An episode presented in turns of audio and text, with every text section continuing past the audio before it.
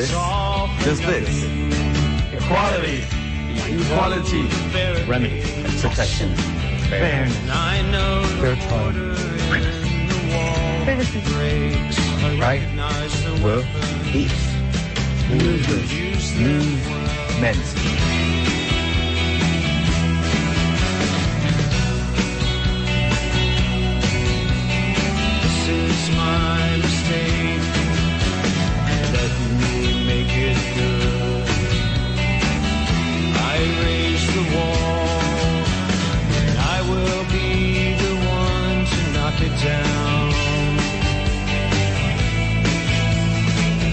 Asylum. Identity. Family.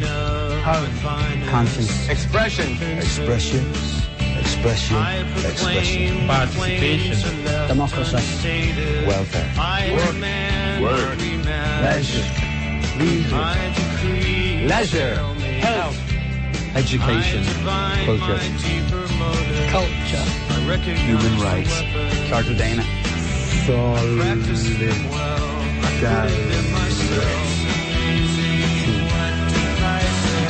Responsibility.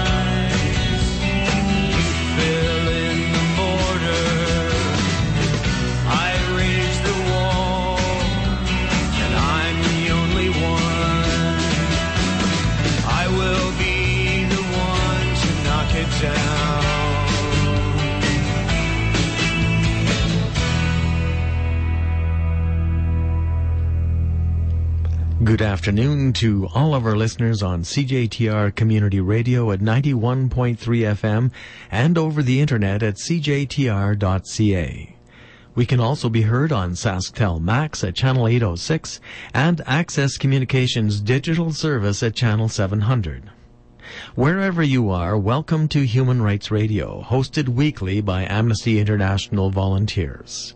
Our theme song is titled 30 Words, The Universal Declaration of Human Rights, written and performed by REM and a collection of musicians from around the world.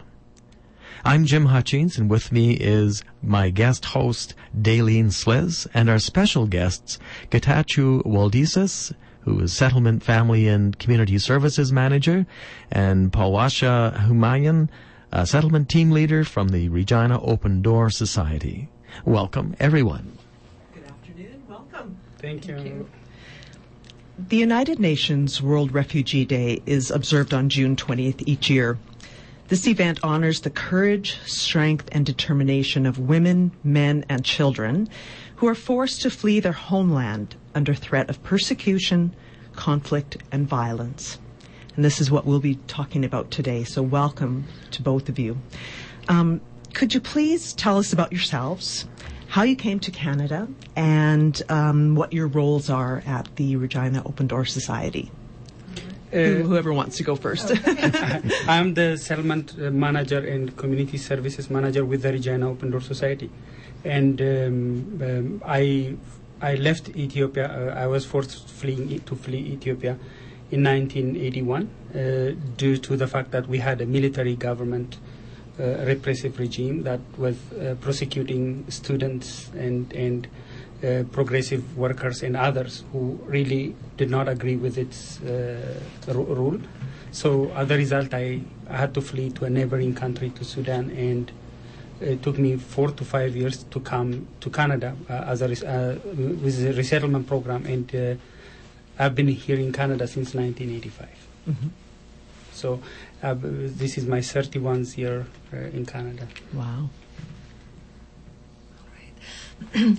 So I came to, um, I actually flee um, Afghanistan in 1992 um, once the extremists took over um, the socialist government and uh, uh, there was no room for um, women to basically um, exercise their basic rights, um, such as education, um, just doing their day-to-day um, things, um, and people were just, you know, tortured and um, killed for no reason. So that was the time when uh, me and my family left Afghanistan. Uh, we moved to India. Uh, we were in India for uh, so many years. Um, seven, six years. And then um, after that, um, I came to Canada basically as refugee. And since then, I've been living in Canada in 1998. I came to Canada and I've been living here now. hmm How did you flee Afghanistan? Um, honestly, there was this. Uh, um, so all of a sudden, like. Uh, uh, there was a military coup type of thing. Uh, the government was overthrown, and then, um, you know, soldiers uh, came in and took over cities. Uh, so we were just in our houses, and then the fight between the groups, because there were so many groups that all of a sudden came over and, and overthrown the uh, central government. So it was fight between groups and um, rockets and bombs, shells everywhere. As a result, actually, I got injured too. Um, so once I was recovered after the injury, our family just decided to um, leave, just to leave, um, you know, with anything we had. Um, I just uh, cannot forget that moment. It was like around four evening when um, uh, my father walked in and said, like, you know what, there is a ceasefire for, for an hour between the groups. This is the time to just leave right now. So literally with just a pair of clothes on our back, whatever cash, gold, anything uh, valuable handy, just took that and literally like uh, I remember just shutting off the stove because supper was half cooked. Like literally just um, turning off the stove and out the door. We just found one vehicle that could take us only to the border um, uh, to Pakistan at that time because. Um, even though we had our passport and visa to go to India, but airport was shut down, so couldn't leave. Um, but we had to leave the, the city because it was just very dangerous. So that's how we left. How old were you at the time? Were you Um, quite young? I was 19, yes. Very young. And do you know what happened to any of your friends or other family members? Well, my immediate family members at, at that age, um, I was married too, so uh, my husband and I um, were fleeing basically with my family together, um, mom and dad and brother and sister. So um, um some of the friends. Uh, I'll tell you a story of that day that I got injured with a um, rocket. It was that uncertain in there when uh, when a, a rocket hit the ground. Obviously, like a you know a major like dust and and, and a very loud uh, noise and. Um, after when the dust settled and everybody's like, okay, is everyone okay here? So all of a sudden I'm just seeing blood on, you know, on my clothes and stuff like that. So when I realized that, okay, I'm injured. Um, and then there was a, a security guard um, by the building. He got injured um, really badly, literally, like his stomach was cut open. Um, so uh, we were rushed to the hospital, and he survived, luckily. So we were rushed to the hospital. There was this young fella that was, um, we also knew him. Um, he just vanished. Everybody was looking for him. Finally, his family was just looking for him. Like, okay, he was in here, in this area. He vanished. So how they found out that probably he was shattered into pieces when they found pieces of his clothes hanging on the trees. Oh, that's how they came to conclusion that he literally vanished like that. Just sort of evaporated into. That's it. So that's how uncertain things were. Like you never know who was, you know, surviving, who's here, who's not. Everybody was kind of like a that moment. You need to just survive. You need to get out. You need to do what you can do. Oh my God! And how about you, Getachew? How how did you? Um, in my in my situation, eh, we we my my, my fam because they were killed at that time. Any student was protesting the government actions was was detained and uh, executed. And uh, what they were doing at the time, one of the things they were doing was they would throw the body of the student uh, in front of their house to show others uh, as the deterrent. And if parents were to recover the body of their children, they have to pay money, you know, for the bullet that the government spent to kill the person. Uh, and um, and also, uh, people were not allowed to attend funerals for for for anyone who was killed. So, the in a culture that people attended funerals for even the people they didn't know, people were prevented from attending funerals. So the family members were the ones who were burying the, the, their child without the support of their community. So Um, when I left Ethiopia, we had to take a 21 year, 21 days journey to Sudan, and under very dangerous uh, situations. And after I got to Sudan, a family member who, who was my aunt who, li- who lived in Italy helped me got to Italy, and it took me. In Italy, I stayed for five, four years, and then at which time I was granted uh, refugee status to come to Canada. So then that's when I, I, I came to Canada. And how old were you when you uh, fled? Uh, when I when I was I was 16, 17 years old at the time. But when uh, when I came here, and, and I think I, I was older in my twenties. I'm, what I'm curious about here, um, how many people do you estimate were in your similar situation, uh, comparing that time with today? Uh, I mean, people who were killed. People who were fleeing their countries. Oh my God! People were fleeing their countries in, in, in, in thousands and thousands. Even to this day, people are people are fleeing not only Ethiopia but Eritrea as well and and other locations. But I was lucky because I was able to get resettlement uh, and I was able to do it in a little bit safer way. But there are people who use um, uh, ships to boats uh, to, Mhm. to escape. And th- just a few days ago, there were about 700 people vanished. In, Right. in that, yeah. So it's a very it's a conti- after 30 something years, it's a continued situation. It Yeah. doesn't stop. I, I guess my, my point is that 30 years ago, the situation was bad. Yes, it still continues. And not only does it continue, but it's uh, immeasurably worse. Yes, Worse, yes, actually, yeah. worse. I was reading, um, according to the UNHCR, the number of refugees and asylum seekers exceeds 50 million, uh, for the first time in post World War II era. Oh, yes. The increase was driven mainly by the war in Syria and in Africa, most notably in Central Africa, uh, in Central African Republic and South Sudan.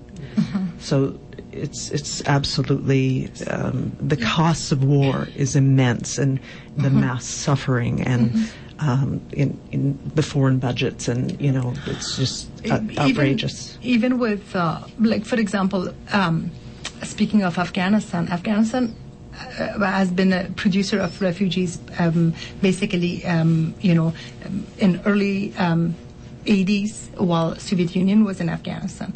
Um, so that continued for some times, and then in the 90s, when the extremists took over. Um, they have produced massive refugee um, refugees fleeing the country, and then, um, I mean, even to this day, like really nothing really settled in the country. Um, I believe that um, around 2.5 million Afghans are still out and about um, seeking asylum. I was going to ask you if you feel that things have improved in Afghanistan since you fled, but I, I don't think that they have. No, uh, like superficially, uh, perhaps it seems like it's a little bit better. Um, at least to the sense that okay, women could actually go to school now. Of course, only in in, in central and big cities.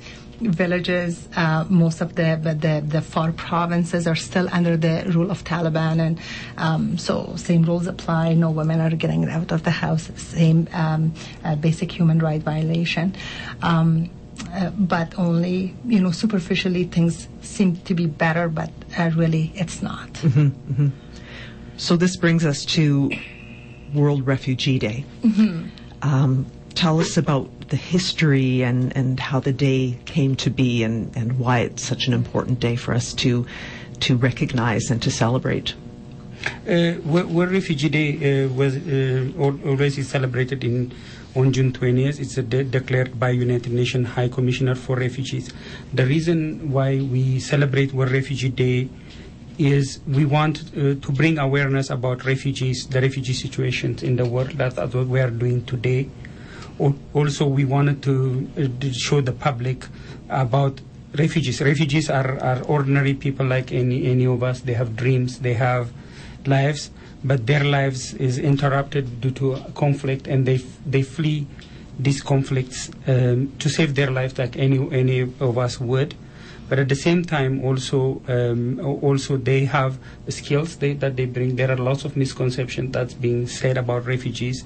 That's that's damaging to the refugees uh, um, reputation. And um, so the other thing is we need to bring awareness the fact that as human beings we need to continue to be uh, in solidarity with refugees and we need to continue to support refugees. And also many countries are closing their doors to refugees. And it's important to keep our doors open as Canada did recently with the Syrian refugees and taking refugees because at the end of the day they're not taking from the, that society and eventually when they are they they start building their lives they will make a significant contribution as we have done uh, to Canada, and and uh, there are others. We can count a lot of people that have done that, and so this is the, the kind of awareness that uh, uh, we need to create around the world. That's why where Refugees Day is celebrated. I think the, the irony here is that in the so-called developed countries, generally speaking, birth rates are falling, and population is basically not being replaced. So we need immigra- immigration. We need the refugees, and uh, so it's it's not really helping. As I see it, for, for people to be against this, and you know, I, I think basically what needs to happen is that people have to understand and and uh, and know the people. They have to become acquainted with who is actually coming Absolutely. you know, and they're they're being fed. Well, you know, the, there's some politicians, and I, I won't bother naming them. There's one in particular in the the country to the south of us here. you, I think you don't need to name him. I don't think Trump. But anyway, whoops. They're they're, they're making hay. You know, they're they're they're uh, inciting they're inciting fear and hatred for their own political gain. and violence. Yes. So much violence. Yeah.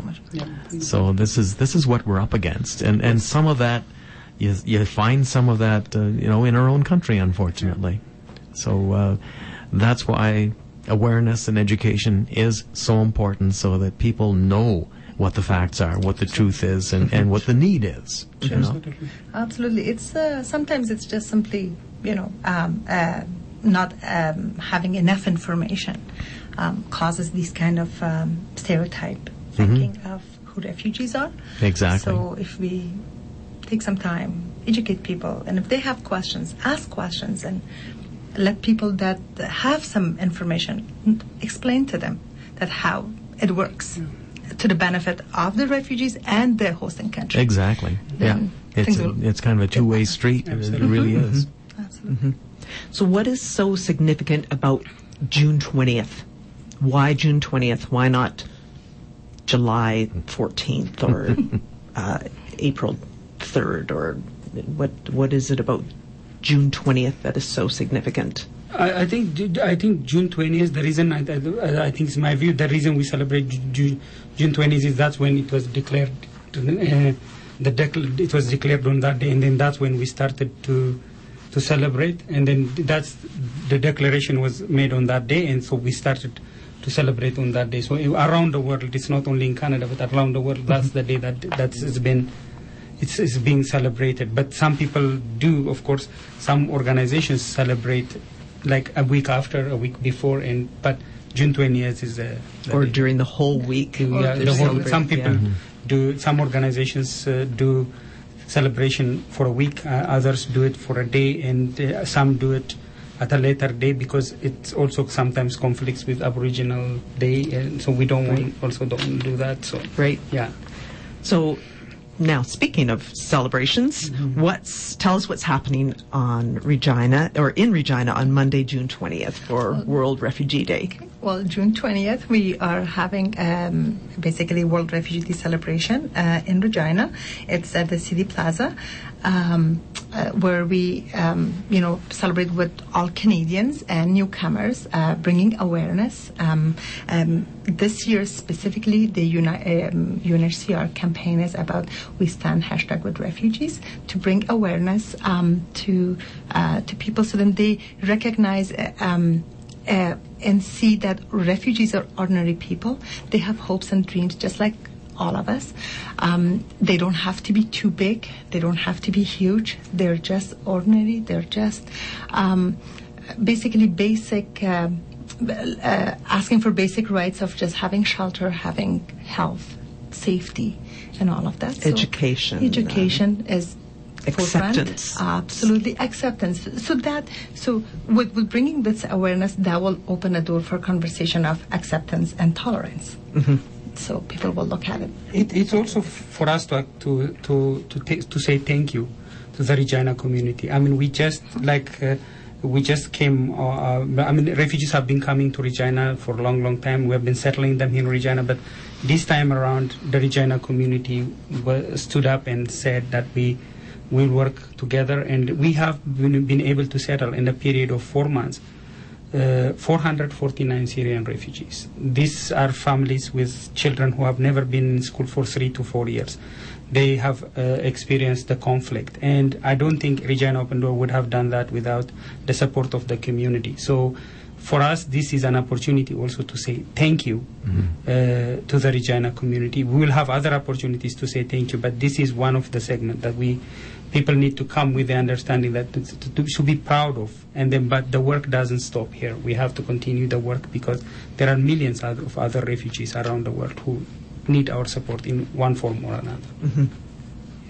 And I imagine like a, a lot of what you do is in partnership with uh, faith-based organizations here in the community, churches, that Yes. that sort of thing. yes churches pl- churches and faith-based organizations play a major part individuals when uh, and employers and uh, landlords um, um, city the city government. So when we were asking for volunteers we had about close to 400, uh, 240 volunteers. Show Wow. wanting to volunteer. And we employers were uh, and so landlords were s- giving us houses and our housing stock was 400 when Wow. while other jurisdictions were struggling. So the Regina community I think has a lot to be proud of. That's for that's pretty for work. amazing. yes. Yeah, but I think uh, one of the important things that's going to happen uh, as far as World Refugee Day is concerned is the people who don't know yes. are going to be aware of what the community is doing and how valuable the the contribution is and why, dare I say, more needs to be done. more needs to be done and how do, they could get involved as well.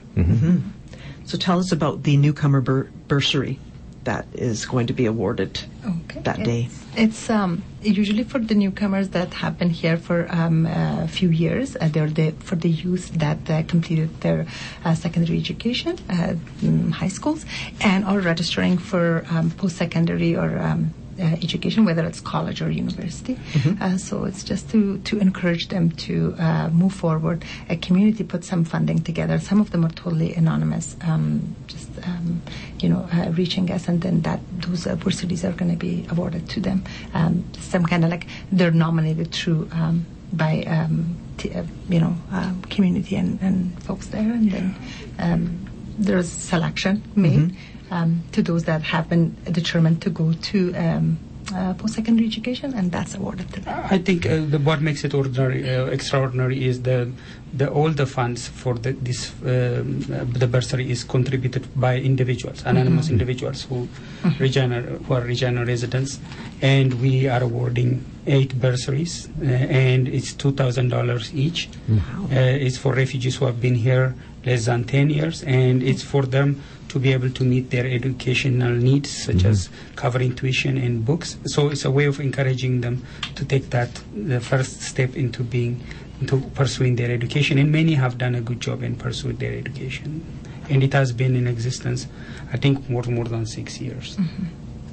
One thing I find striking about refugees that I have met over the years, they really seem to get it about how important education is. That's mm-hmm. their number one priority mm-hmm. for themselves, for their children.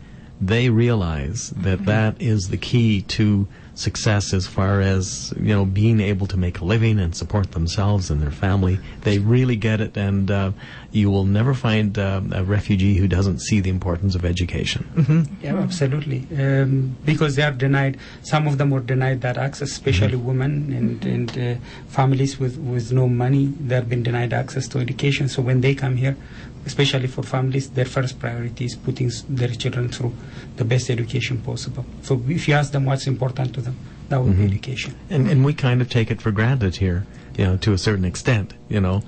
Um, once we get past uh, high school, well, then it becomes you know a little problematic. It's it's not that easy to go to university and that sort of thing. And these bursaries are fantastic. For, you know, it helps them along, and it, Oh, sure. you know, puts a value on the education. It gives them some opportunity there, Absolutely. for sure. Absolutely. How are we doing for time? Oh, we're getting there. Oh, okay. we got Good. We got another minute or so before the break, and uh, we've got some music that we're going to play that uh, uh, Shelley picked, Shelley Hill, Yes. Sherry. and uh, so I'm I'm interested. I don't think I've heard this one before. I, I listened to it a little bit, but I'm interested in hearing that. Mm-hmm. So we'll we'll do the break in, in like say about a minute and a half, that sort of thing. So the festivities then they'll be what what exactly is going to be happening? So everybody meets downtown in the um, We, we we will have guest speakers. Guest we speakers. will have our um, executive director, uh, Darcy Dietrich, which uh, will uh, do welcoming. And then we will have guest speakers, uh, perhaps some of the refugees also, like uh, from, you know, the recent refugees. We would ask um, some Mm-hmm. bursaries to will be awarded. Yes. Bursaries are going to be rewarded. And uh, perhaps some uh, music. Some entertainment. Entertainment Food? as well. Um, No no, food. no food. no food. No. We're, we're kind of like trying to see that lunch hour. uh, so you know, 12 to 1, just- Bring your own food, people. Own food. come and celebrate. And of course, you've ordered good weather, Yes. Hopefully. We- we- something like what we've got right right now. Right now, yeah, yes, that would be great. absolutely. That would be a good thing. It'll be nice. It would be great. Okay, so we have reached the bottom of the Okay, hour here yeah, now. here we so are. Uh, we're going to uh, go to our break, and like I say, we'll have some uh, music, and uh, then we will come back and uh, and we will talk to Getachew and uh, to uh, Palwashah about the uh, Regina Open Door Society and and uh, World Refugee Day. World Refugee Day and uh, things of that nature. So we'll be right back.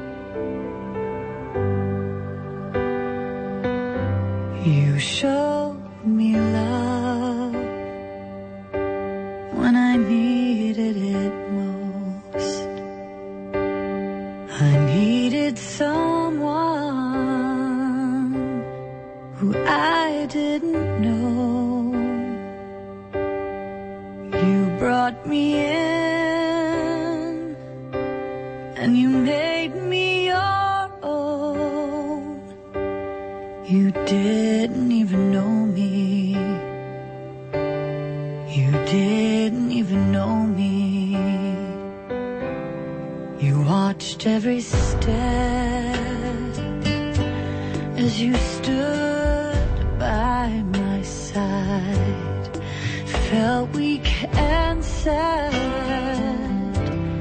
before I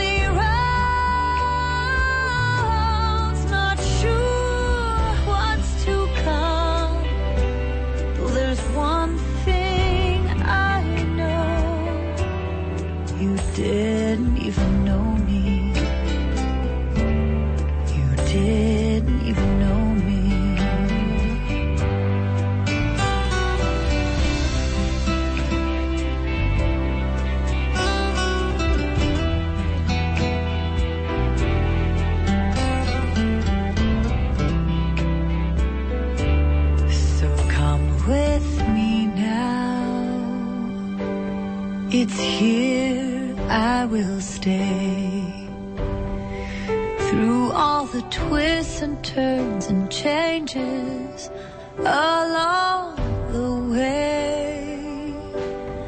And starting right now, there's no time to waste. You didn't even know me. You didn't even know me. I don't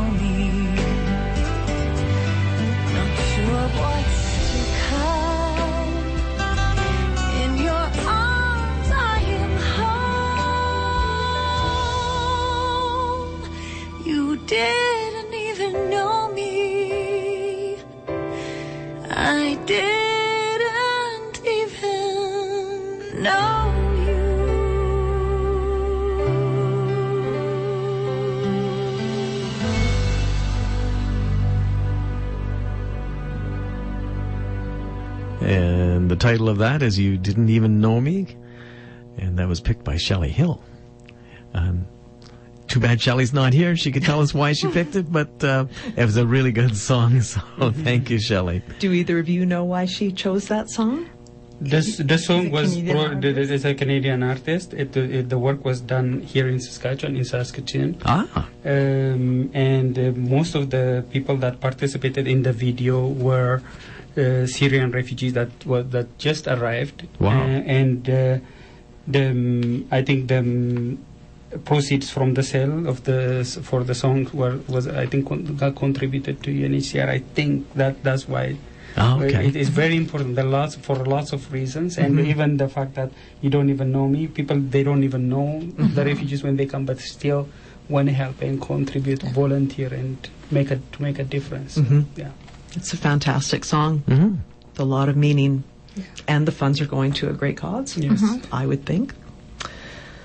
So um, let's just um, talk about what we as a, a Western society can learn from refugees.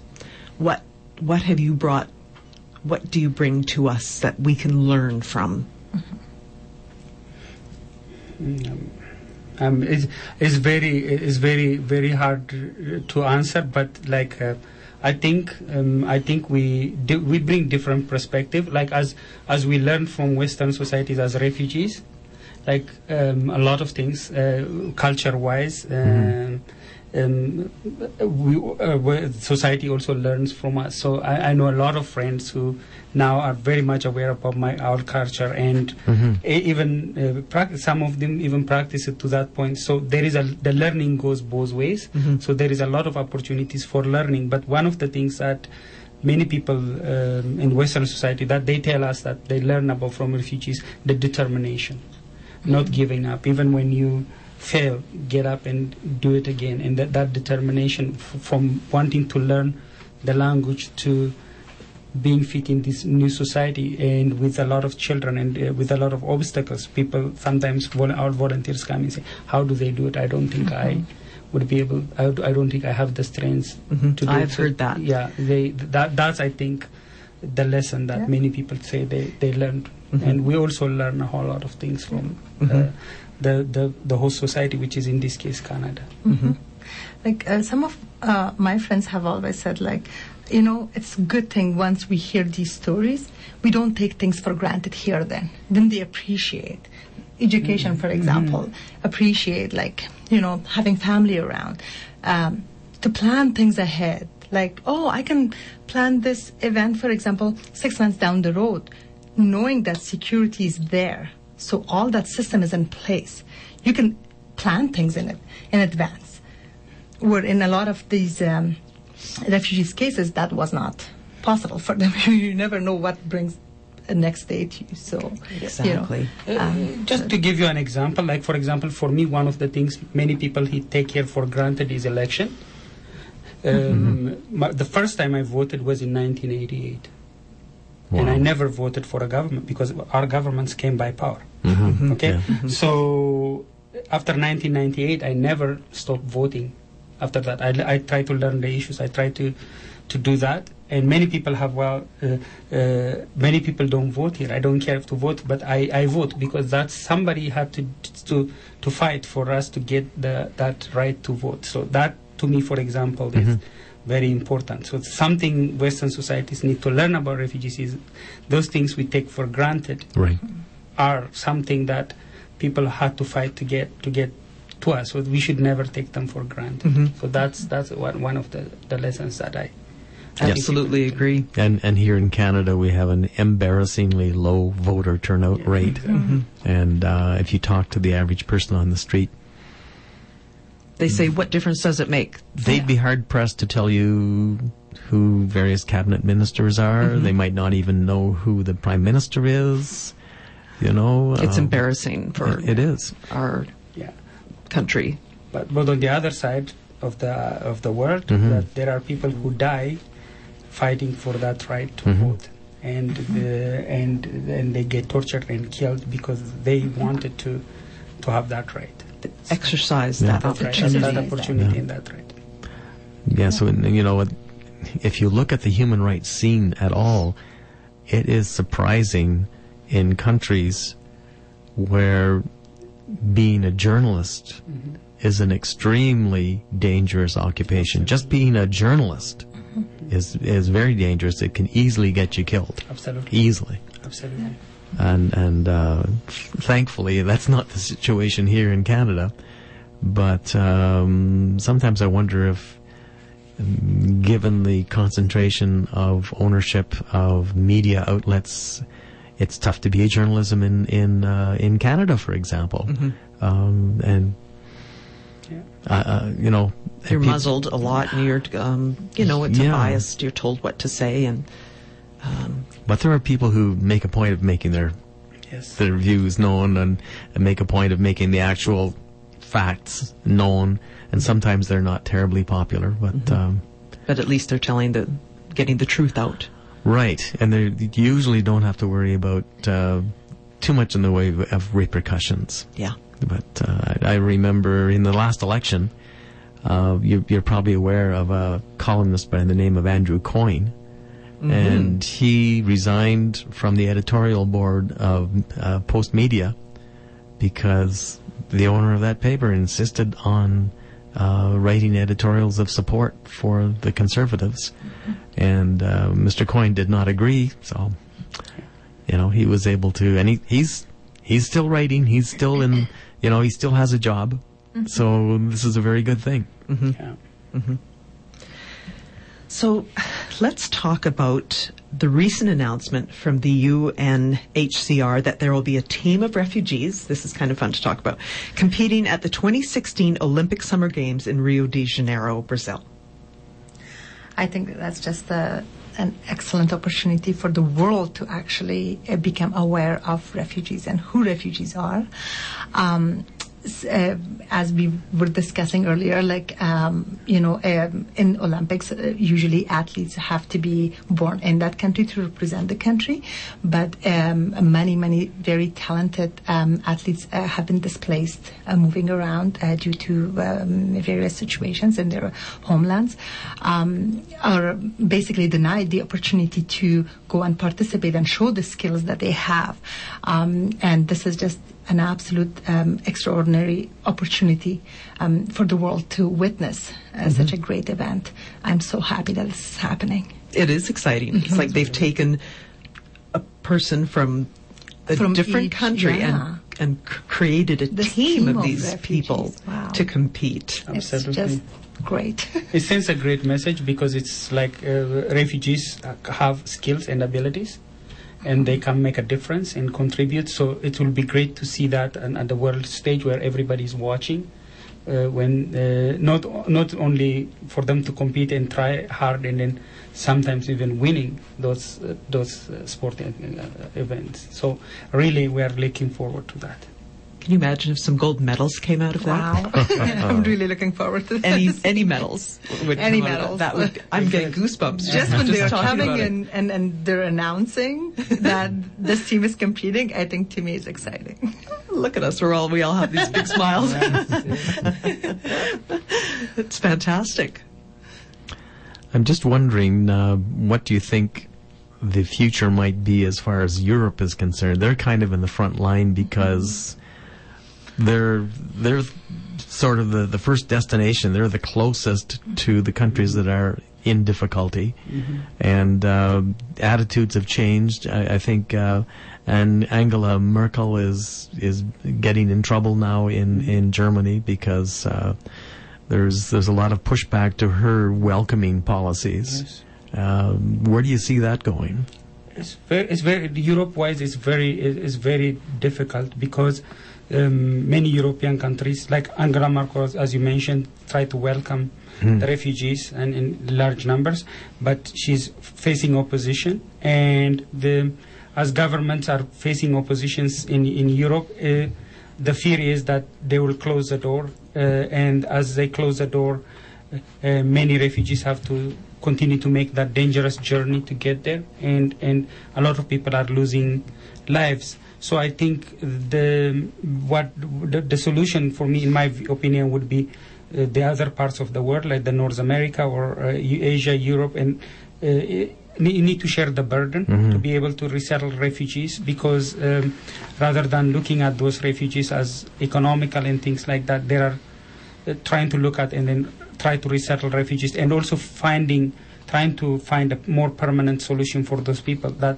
to addressing those issues that that led people flee in the first place. But as as you said uh, the more hardened stance that uh, european countries take uh, and as the newcomers the, as the refugees flee using dan- dangerous journey i think we are we are in a very disastrous situation. People are dying. A lot of people are dying uh, in, in the seas. And that's that's very sad. Yeah, I, I'm thinking that a more coordinated approach Yes. to the problem should be taken, Absolutely. you know, with the lead and probably of the United Nations. If, absolutely but uh, that doesn't uh, doesn't seem to be happening at the moment, and uh, it's it's a difficult problem for sure.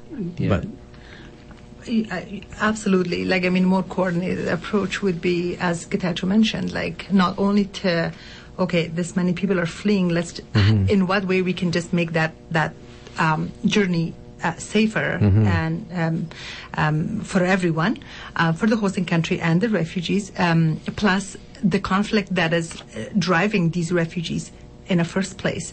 Also to be looked at and see like uh, finding more permanent solution like you know i'm going back again with afghanistan situation but i'm sure there's many many countries in the same situation that Right.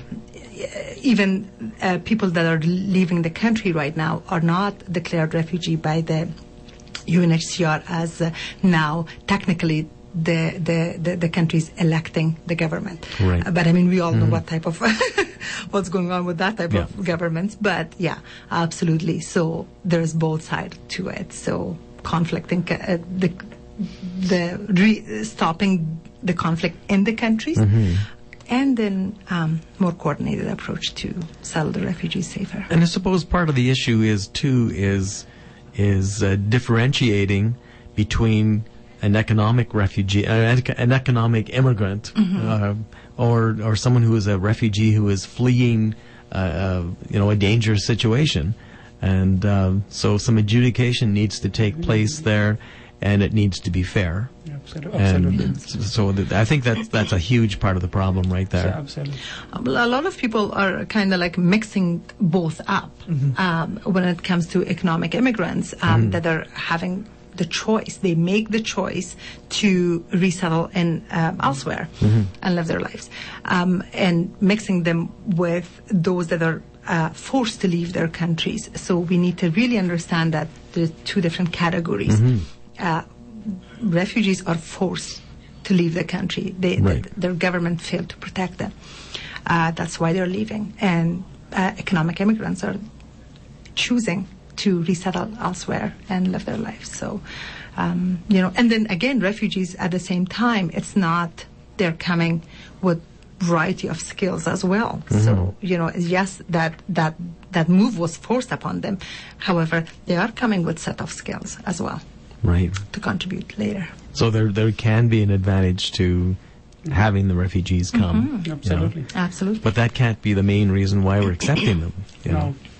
Because if if they are in dire circumstances, if they if they uh, have no guarantee of their personal safety or their family's personal safety, then uh, we need to help them. That's Uh, the basic truth. And the and the um, honestly, um, most of the families are are coming with larger families, lo- young children.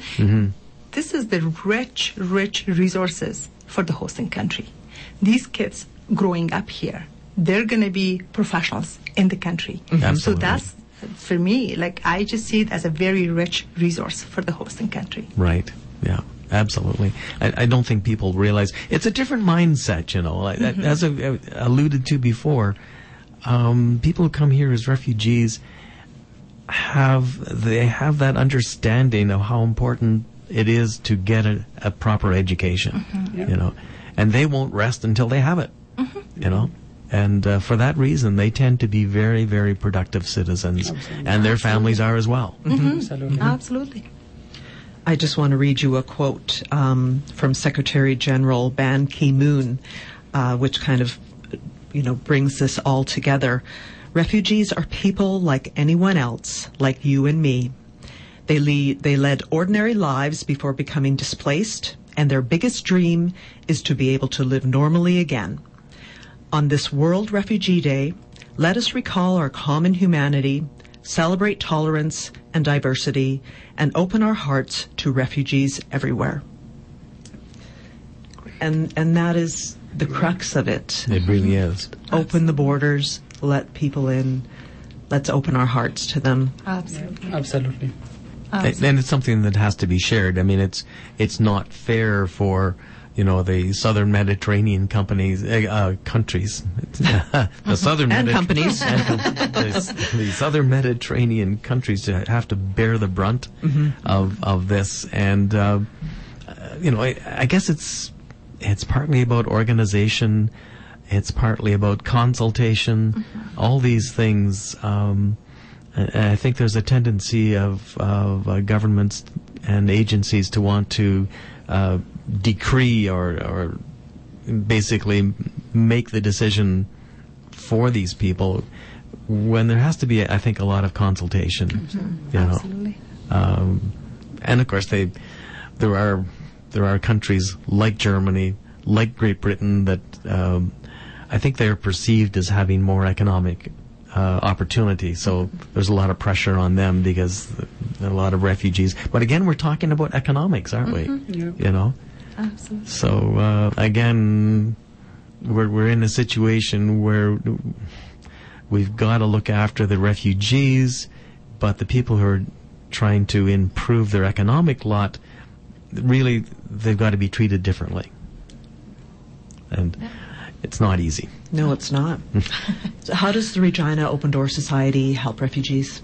Uh, well, uh, uh, they're coming um, under the RAP program, Resettlement uh, Assistance Program. Um, so we um, have a, um, a, around 200 people, 215 people in a year to settle in Regina. Uh, so we um, help them with housing. We help them with uh, all the basic resettlement stuff, um, such as like you know um, housing, uh, registration for school, uh, language classes, um, applying for their um, documents, legal documents, um, health card, SIN number, uh, bank account, and all that. And then along with that goes um, after those basics are taken care of, then we um, help them, um, you know, with the life skills. We help them to um, um, refer them for employment center because a lot of them are so eager to find jobs. The first thing I um, I can just uh, tell you this um, this um, one couple that were both actually um, nurses. They were Syrian refugees. When we picked them up at the airport, on, upon the arrival, the first conversation they had in the vehicle with us was like, "Where can I find a job?"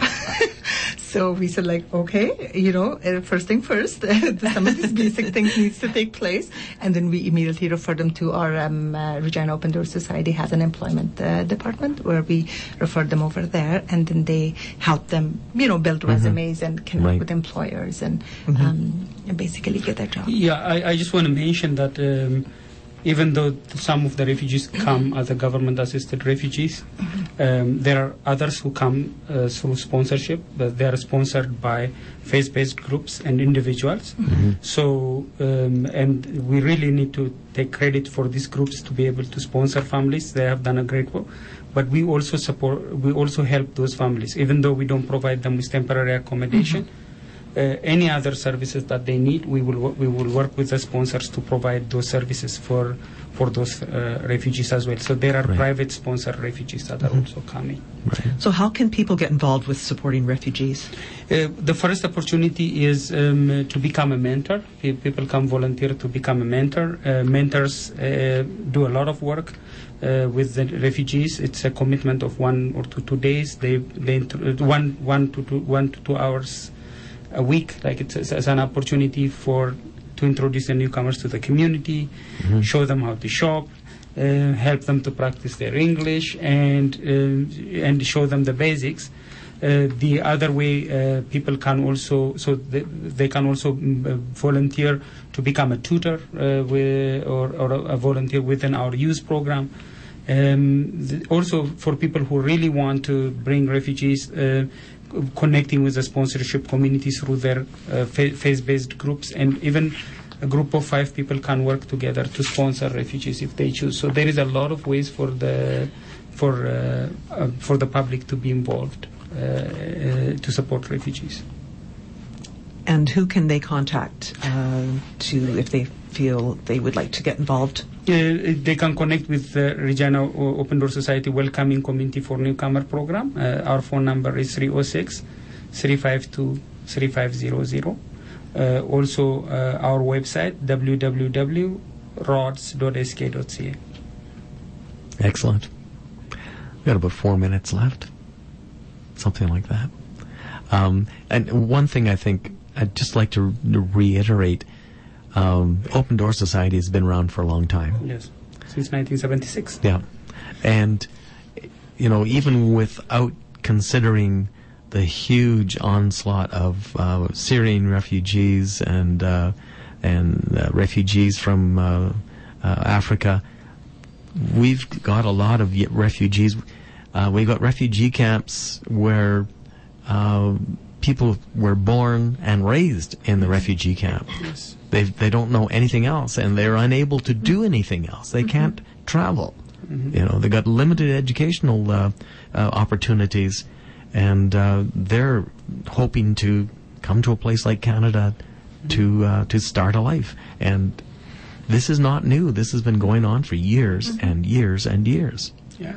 Some of the camps have been open since 1980. there are pro- protracted refugee situations, and as you said, people being born in camps and Yeah. grown up in camps. The only place they have known is the camp.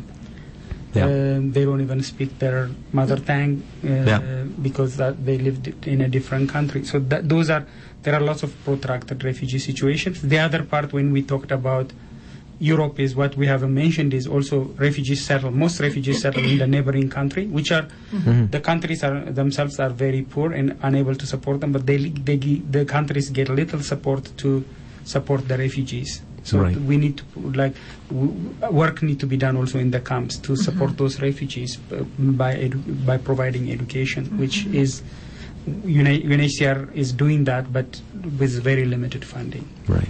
Yeah. Uh, if people wanted to uh, support you financially, is there a way they can do that? Yeah, people definitely. I mean, we- they have done that previously, people can contribute, um, can make a donation to the Regina Open Door Society. Is uh, um, again, information can be found on our website on how how, how could they they could do that. They could even designate the funds on how how it, they would like it to be used, and we we honor the donors' requests in those occasions. And I'm presuming you, you give tax receipts. We provide tax receipts, absolutely, and uh, and uh, um, and and of course, as I said again, like we we respect the donors' wishes as to how the money will be used. If donors want to to, to tell us that. And if they wanted to, if they wanted to become uh, involved in the mentoring, that that sort of thing, uh, Um, how difficult is that? Uh, you said it was a couple of hours a week, basically. A couple of hours a, w- a week, but some mentors do it more uh, as a, because they are excited. It's just once the, the, the people, uh, um, the individuals um, approaches us that they would like to do that, they complete an application form and we do the uh, reference checks and Of course. uh, and then we provide training and uh, our we have stuff and then we match the we match them with the newcomers and we also do regular follow-ups to ensure our volunteers are um, are, are are okay and and they they they need support so we support the volunteers ongoing Mhm. support is So that you, you do provide training. You can, you, you you think to yourself, well, I have no idea how to do this. yeah You can show them how to do it. absolutely, Uh, not only the, the staff but also matching uh, working with other volunteers as well Well, I'd like to thank the two of you very much for being here. We've reached the end of our hour, and uh, you know this is something we could talk about for a long time. Mhm. And there there are great needs and there's great opportunities as well. So it's been very nice to talk about this with you. Thank you very Thank- much. And we Thank have you so much. Thanks thank for you for the invite Oh. You're welcome. Yeah, it was a really pleasure to enjoyed it. have you here. Thank you. As we close this week's Human Rights Radio on CJTR Community Radio, we hope you've enjoyed listening to and have learned something new about human rights for all people. If you have any questions about today's show or other human rights questions, email us at humanrightsradio at cjtr.ca. Past shows can be accessed by visiting humanrightsradio.podbean.com. Pioneering human rights campaigner Peter Benenson often said, It's better to light a candle of hope than to curse the darkness.